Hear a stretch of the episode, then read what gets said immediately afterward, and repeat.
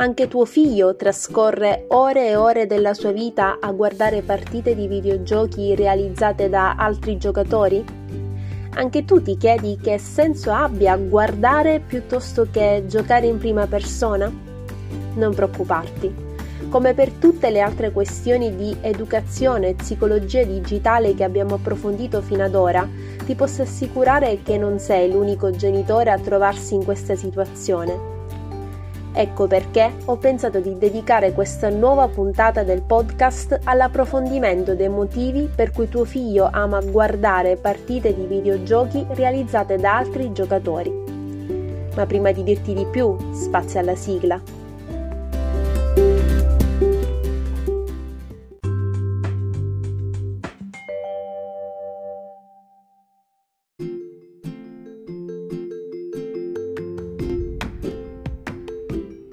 Benvenuto, caro genitore, all'interno di Genitori e figli nel digitale, il podcast che ti aiuta ad accompagnare tuo figlio nel digitale.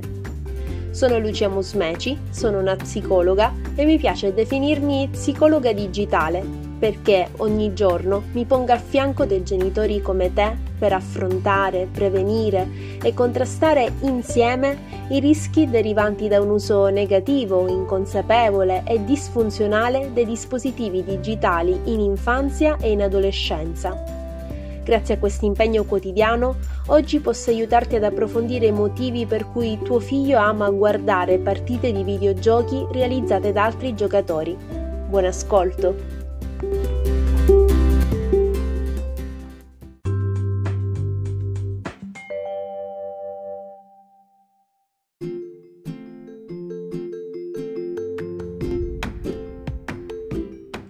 Caro genitore, oggi ho alcune piccole domande da farti prima di entrare nel vivo di questa ventisettesima puntata del podcast. Sì, è vero, non potrò ascoltare le tue risposte, ma la realtà è che non si tratta di domande per me, ma per te.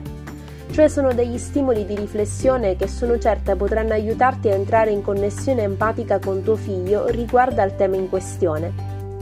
Ecco dunque le suddette domande. Ti piace guardare le partite sportive in televisione, di qualsiasi sport si tratti? E se sì, perché ti piace guardarle? E ancora, ti piace guardare le partite sportive da solo o con gli amici e o con la tua famiglia? E qualsiasi sia la tua risposta, perché ti piace guardarle così?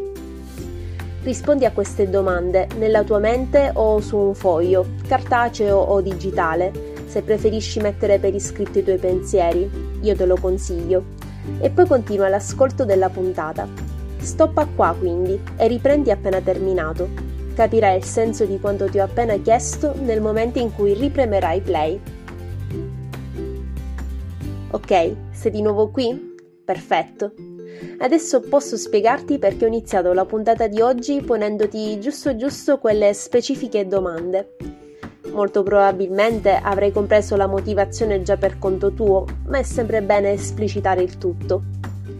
Il fatto è che per quanto la passione di tuo figlio per il gameplay, cioè per le partite di videogiochi realizzate da altri giocatori, possa sembrarti strana, inusuale e priva di senso, in realtà questa presenta molti punti in comune con la tua passione per le partite sportive in televisione anche quando si guardano le partite di videogiochi anziché giocarle in prima persona, infatti, c'è ad esempio il piacere della suspense, il coinvolgimento da tifoso del giocatore in campo e il piacere della condivisione di tutto ciò con i propri amici e o familiari.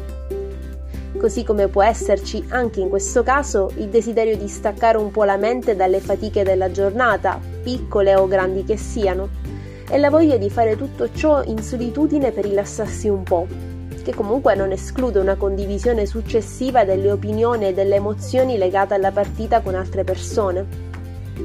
Ma ovviamente, essendo una dimensione diversa da quella televisiva classica, c'è anche molto di più.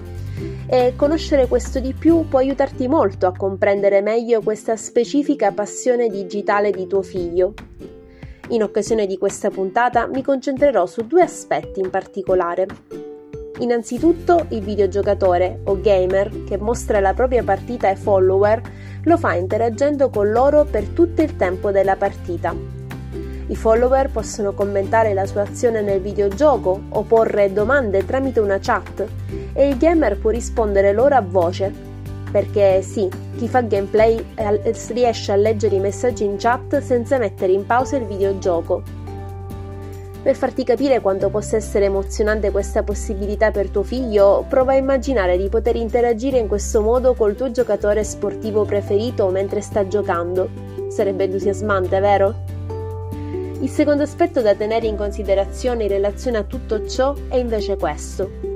Il gameplay di un videogiocatore più esperto può essere una preziosa fonte di informazioni sul videogioco in questione, sulle mosse necessarie per andare avanti, sui segreti più difficili da individuare al suo interno, io stessa mi sono rivolta a vecchi gameplay, cioè non in diretta, ma registrati e caricati su YouTube per capire come uscire fuori da una situazione di stallo in alcuni videogiochi. Ti viene più facile adesso comprendere perché tuo figlio ama così tanto guardare in gameplay di altri videogiocatori? Se sì, ma non ti basta, anzi vuoi saperne ancora di più sulla sua passione per i videogiochi in generale, a 360 gradi diciamo, ti informo che il 18 e il 20 aprile, dalle 18 alle 20, condurrò all'interno di un gruppo Facebook creato appositamente il ciclo di webinar dal titolo Tutto ciò che devi sapere se tuo figlio videogioca, in cui ti aiuterò a gestire in maniera serena e consapevole la questione videogiochi. Prima guidandoti nella loro scoperta, nelle loro potenzialità, oltre i pregiudizi e gli stereotipi più comuni, e poi presentandoti gli strumenti di cui hai bisogno per educare tuo figlio a un uso sano e positivo dei videogiochi stessi, così da tutelarlo dai potenziali rischi e orientarlo verso i vantaggi che ne possono derivare.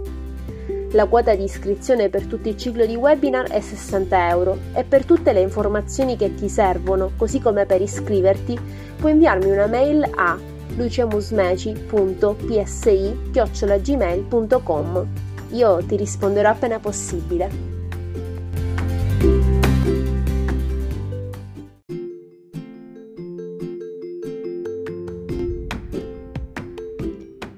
Se vuoi saperne di più sulla tematica affrontata in questa puntata e su molte altre, ti consiglio di raggiungermi presto su Facebook, Instagram e Telegram, dove approfondisco tutto meglio giorno dopo giorno.